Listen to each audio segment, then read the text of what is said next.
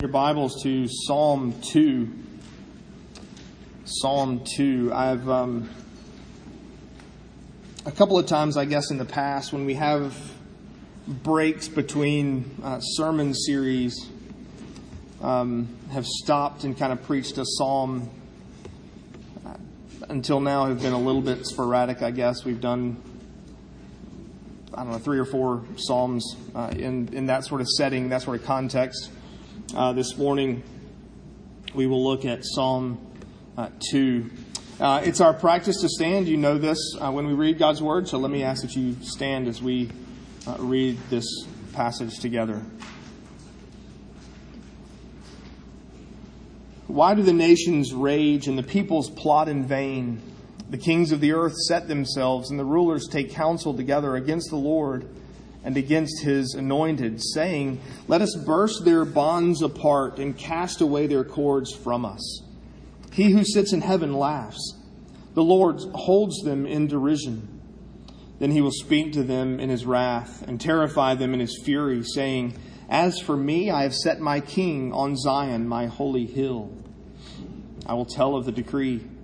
The Lord said to me, You are my son. Today I have begotten you. Ask of me, and I will make the nations your heritage, and the ends of the earth your possession. You shall break them with a rod of iron, and dash them in pieces like a potter's vessel.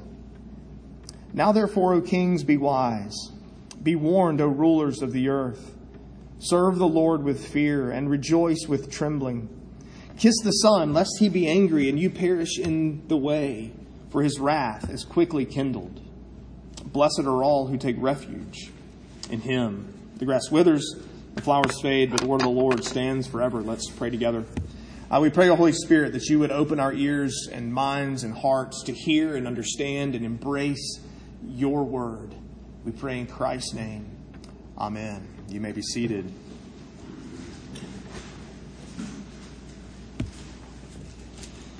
The church could die. I mean, the church could fade away into some distant memory. It could come to an end. It could reach a point where the church just was no more and, and the world wins and the church is gone. I don't know if you've ever had those thoughts. I don't know if you've ever you know, kind of scratched your head and watched the world around you and wondered if maybe that really is true. Is it possible that the church could just completely disappear? Is it true that the church could die? Surely some of you are thinking, we need to get this guy out of the pulpit now if he's actually suggesting that the church could come to an end. Uh, but the rest of you, you watch the news.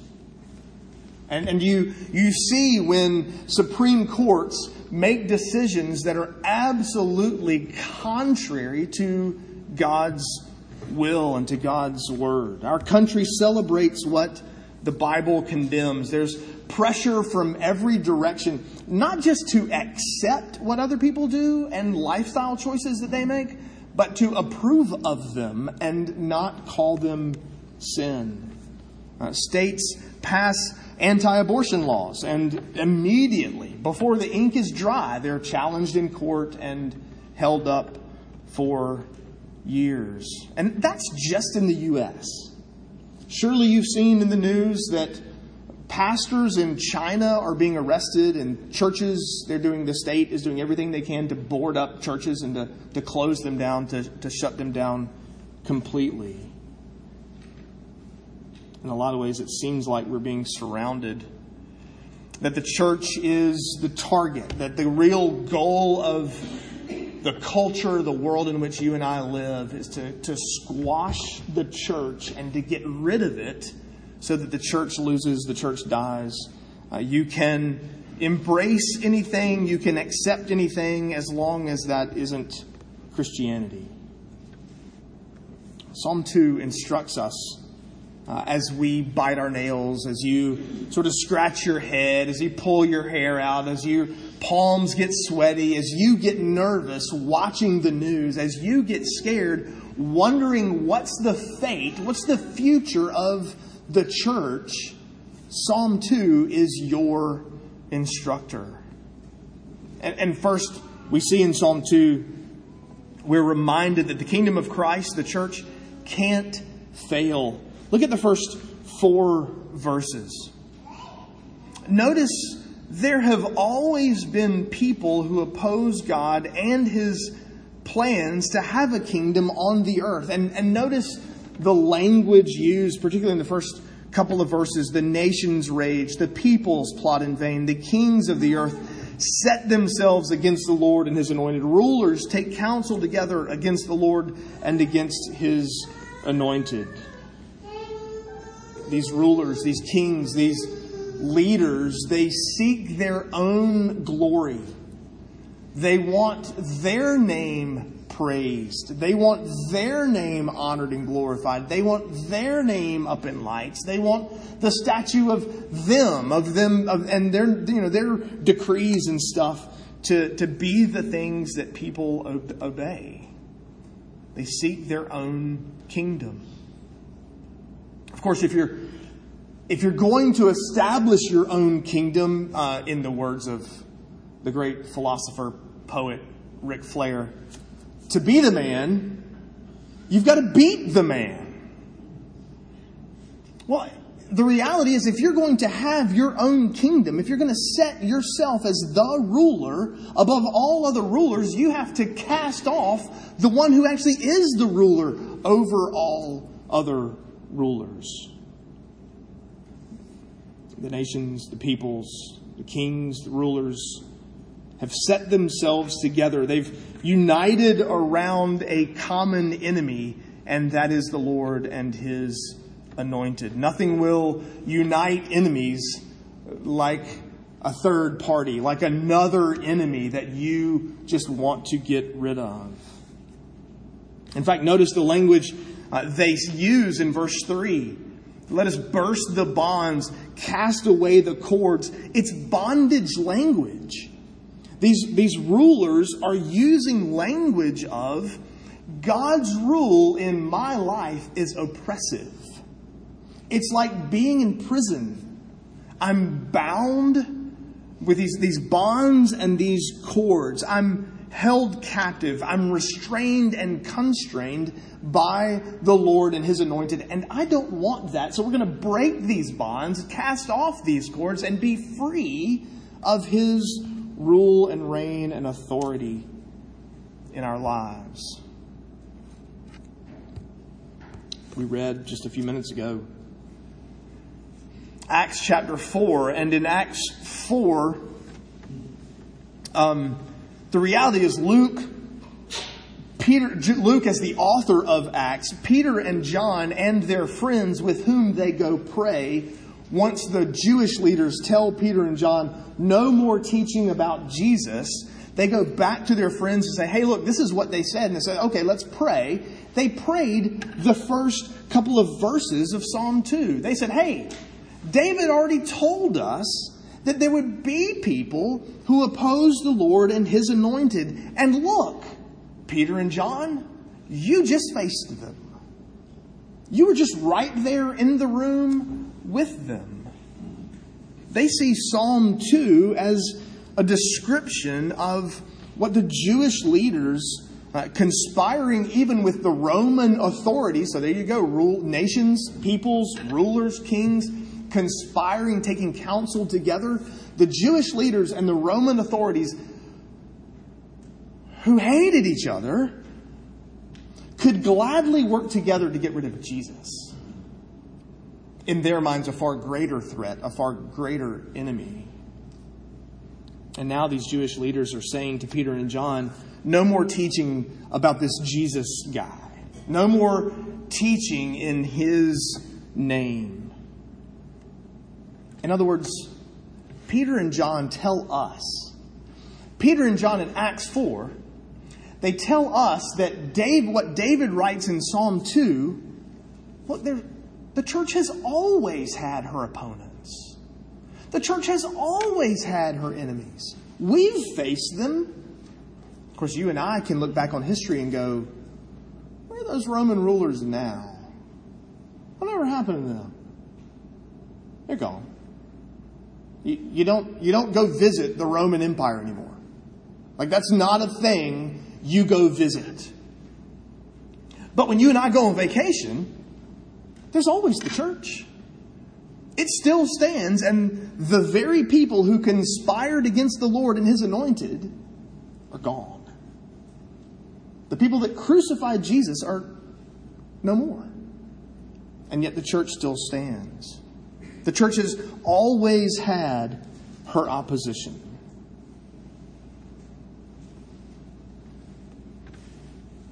The second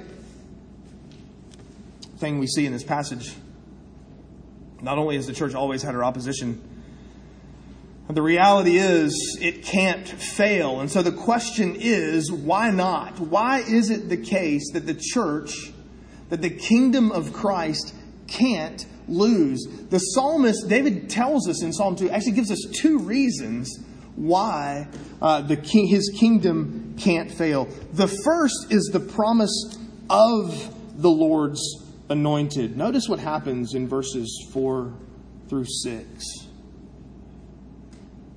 I, I'm sure, look, I'm, I know there are a million movies that would have served to illustrate this perfectly. I couldn't come up with one. My kids will give me a list this afternoon. You don't have to email me. I'll, I won't pay attention to it. But let's assume, let's pretend this illustration works just as fine. Let's assume for a minute, I know this wouldn't happen, but just humor me. It's just for the sake of illustration. Let's assume you've got a, a four or five year old son. And you've taken a toy away from him and he's gotten angry. Or you won't let him do something he really wants to do and he has gotten angry at you. And he keeps escalating in his anger until he finally yells out as his dad, I'm going to beat you up. It would be hard in that moment not to laugh. You're trying not to because you've got a child to punish. You've got a disobedient child who's throwing, you know, violating the fifth commandment. We've got all those sorts of issues. Okay, let's save that. That's another sermon. That's another sermon illustration. But it would be hard in that moment not to, really to go, you're five. And I may not be in the best shape of my life. But you're still five. I'm pretty sure you're not going to beat me up. That's how God reacts in verse 4. Let's cast off the cords. Let's break the bonds. God laughs. Why? Because it's ridiculous to think that there's a king or a ruler, an earthly king or a ruler, who could, I don't know, throw off God's authority and rule and reign over all of creation. It's impossible for a, an earthly ruler to so rebel against God as to put him to death, eliminate him, and take over and kill his kingdom forever. God responds with laughter in verse 4. Remember the Tower of Babel? They thought they could build a tower that would get them up to heaven. Hey, let's, let's build a tower. Let's go up to God because we can do that. God simply said, well, this is easy. Confuse their language. The tower never was finished. They couldn't communicate. They couldn't talk to each other. And that was it. Herod and Pilate and the chief priests, in the greatest act of rebellion of all time, thought they could just kill the Lord's anointed, wash their hands, and be done with it. And yet he who sits in heaven laughed, and Jesus defeated even the grave. And then notice in verses 5 and 6, our, uh, this, this response, God's response to their rebellion. Keep in mind, of course, they have their throne because God has given it to them. Proverbs 21 tells us that. Romans 13 tells us that. They are in the position they're in because God has given it to them. The heart of the king is like a, a, a stream of water in God's hand. He directs it wherever he wills. And these kings, rulers respond in rebellion against God, and he mocks their puny little rebellion uh, that they think is going to be um, establish their own kingdom. He says then, then he will speak to them in his wrath, terrify them in his fury, saying, As for me, I have set my king on Zion, my holy hill.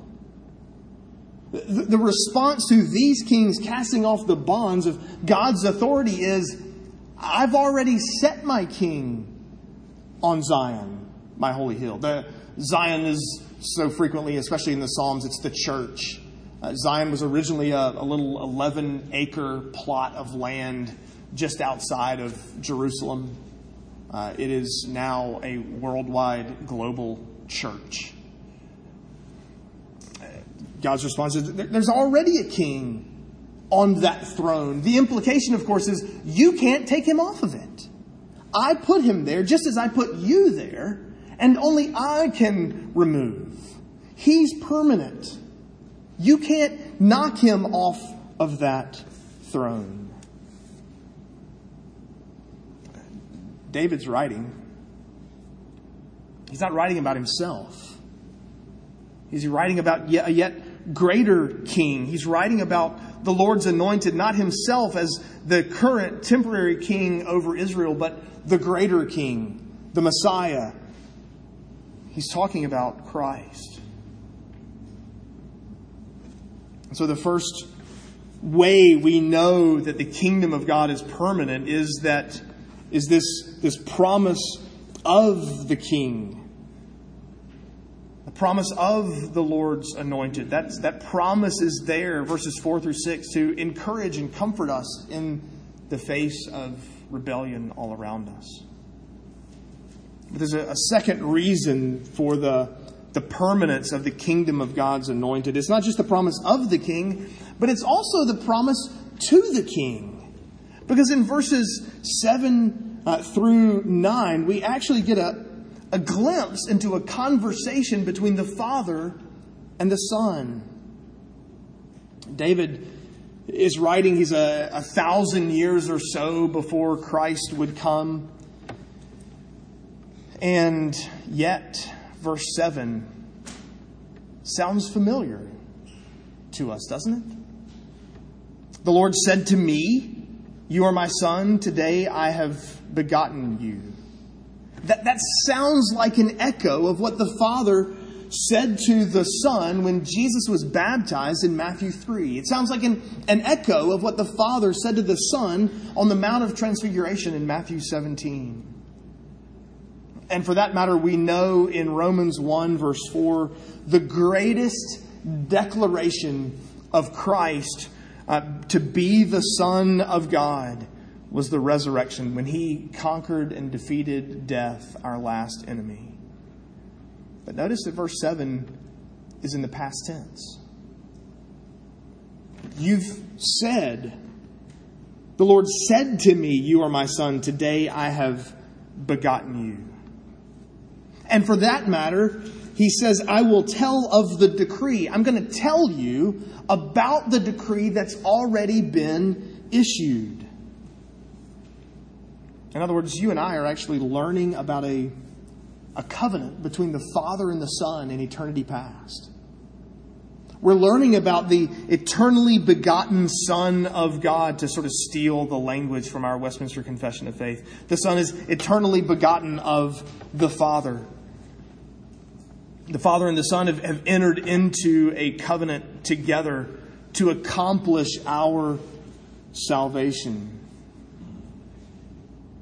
Part of that decree, part of the decree, the edict is issued by the Father to the Son, we read in verses 8 and 9. The anointed one will possess the nations and the ends of the earth. It will all belong to him. And he will say, Father, give me the elect. You will say to me, uh, I will make the nations your inheritance, the ends of the earth your possession. You shall break them like a rod of iron, uh, and death, uh, and dash them in pieces like a potter's vessel. The, fa- the Son asks the Father for the elect, and the Father grants them to him. Ask of me, and I will make the nations your inheritance. In other words, kingdom of Christ can't fail. The church can't fail because the Father has made a promise not just about the Son, but to the Son that the kingdom will be His. Are you worried that the church might be shrinking? Do you watch the news? Do you read the reports and you start thinking, you know, that if the church really is shrinking and it really isn't, oh my goodness, is it going to last? Are we in trouble? What's going to happen? Is the world really getting darker? Are we coming to the end? Is this all going to fail? You do realize in verse 8, that actually gives you a glimpse of what the Son is doing right now. What's the Son's job? Having accomplished our salvation in his life, death, burial, resurrection, ascension, what's he doing now? Is he just eating bonbons on the beach, waiting for this all to end? He's actually interceding for us. You read this in Hebrews. We could have sung Arise, my soul, arise. He ever lives above for me to intercede the Son intercedes on our behalf even now. Notice this language. The Father says to the Son, Ask of me, and I will make the nations. You get a glimpse that the Son is actually praying for you. He's actually praying that you would be preserved. He's actually praying, Hey, Father, there are still elect that have not yet come to faith. Would you change their hearts? Would you bring them to saving faith? Would you grant them your spirit? And would you send your spirit to them now and your word that they might come to faith in Christ. He's merely asking for the Father to do what the Father has promised to do. The Son asks the Father for his people, for the elect, and the Father grants them to him to be his possession. In other words, you're reading about total, complete, guaranteed victory. Christ cannot lose. We even ask in our shorter catechism, how does the Christ, how does Christ execute the office of a king? The answer comes back, Christ executes the office of a king in subduing us to himself, in ruling and defending us, and in restraining and conquering all his and our enemies. Did you hear that? The enemies of Christ are the enemies of the church. The enemies of the church the enemies of Christ. He's at war with them. He's fighting the battle on behalf of his kingdom. The church can't fail. Why not? Because of the promise of the Lord's anointed and because of the promise to the Lord's anointed. What would, what would be an appropriate response to this reality? How would you expect? What would be a right response to the truth of the permanence of the kingdom of Christ? Well, according to verses 10 through 12, the only right response is humble submission. Notice the language of these last three verses. Therefore, O kings, be wise be warned, O rulers of the earth. Serve the Lord with fear. Rejoice with trembling. Kiss the Son. It's a, a, reference really to bowing before Him, getting on your knee and kissing that signet ring that, that is the, the testimony of His rule and reign over all of creation. It's a sign of, of total, complete humble submission to Christ. Incidentally, this is why Psalm 2 comes after Psalm 1. Okay, I know the math part, humor me. Psalm 1 asks, Who's your king? Psalm 2 asks, Who's the king of everything? Psalm 1 asks, Are you governed by the decree of Christ, which is his word? Oh, and by the way, Psalm 2, Christ actually rules over everything. There is no greater king than he. He's the one over who rules over all that is. He's the, the ruler of time and space and history and, and all the world. So it makes sense then that the first question of the book of Psalms would be, Who's your king? And that the second would be, Oh, and by the way, be comforted. The king who is your king is the greatest king over all the earth. Kings rule by their decrees. Kings, kings rule by the edicts that they issue, and that's exactly what we have in God's Word. That's Psalm 1. Kings rule, the king of, of, of Christ, our King, rules over his creation, over all other rulers. Be warned. Be wise. Serve the Lord. Rejoice with trembling. His, his rule and authority over our lives and over the world in which we live gives us joy and a weakness in our knees as well. Because he really does rule and reign over all that he has made. Don't know if you noticed or not. If I were writing Psalm 2 about me, I'm okay through the first nine verses. But verses 10 to 12, I would write differently. I would come down a little more heavy handed. I'd want to drop a hammer on these kings and rulers. I'd want to drop my fist on these kings and rulers. That's not the way God writes his word, thankfully. There's an air of patience in these verses. There, there's an urging, there's a, a plea. There's not a or else.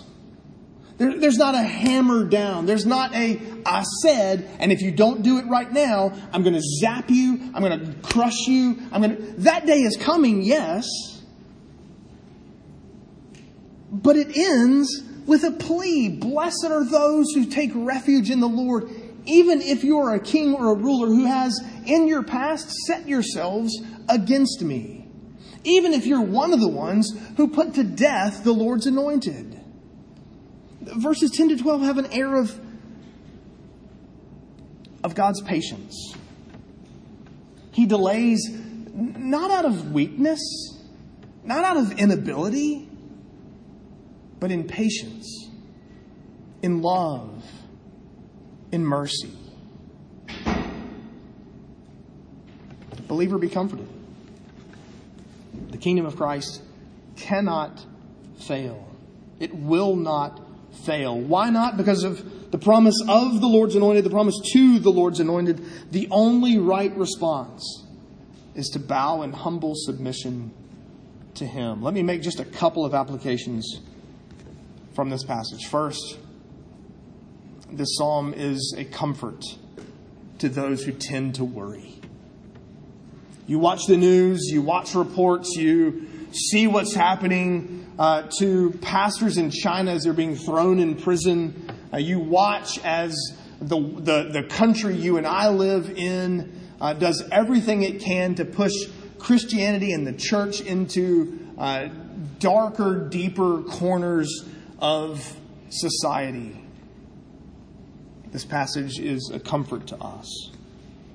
You struggle with fear, you struggle worrying that the church might actually get stamped out, Psalm 2 reminds you that can't happen. Fear not, believer. That is not a threat. That is not even in the realm of possibility. A second application simply this Have you kissed the Son? Have you bowed in humble submission and taken his signet ring in your hand and given it a kiss as if to say, I submit wholly and completely to you? Have you turned in faith and repentance to trust in Christ and him alone for your salvation? Let's pray.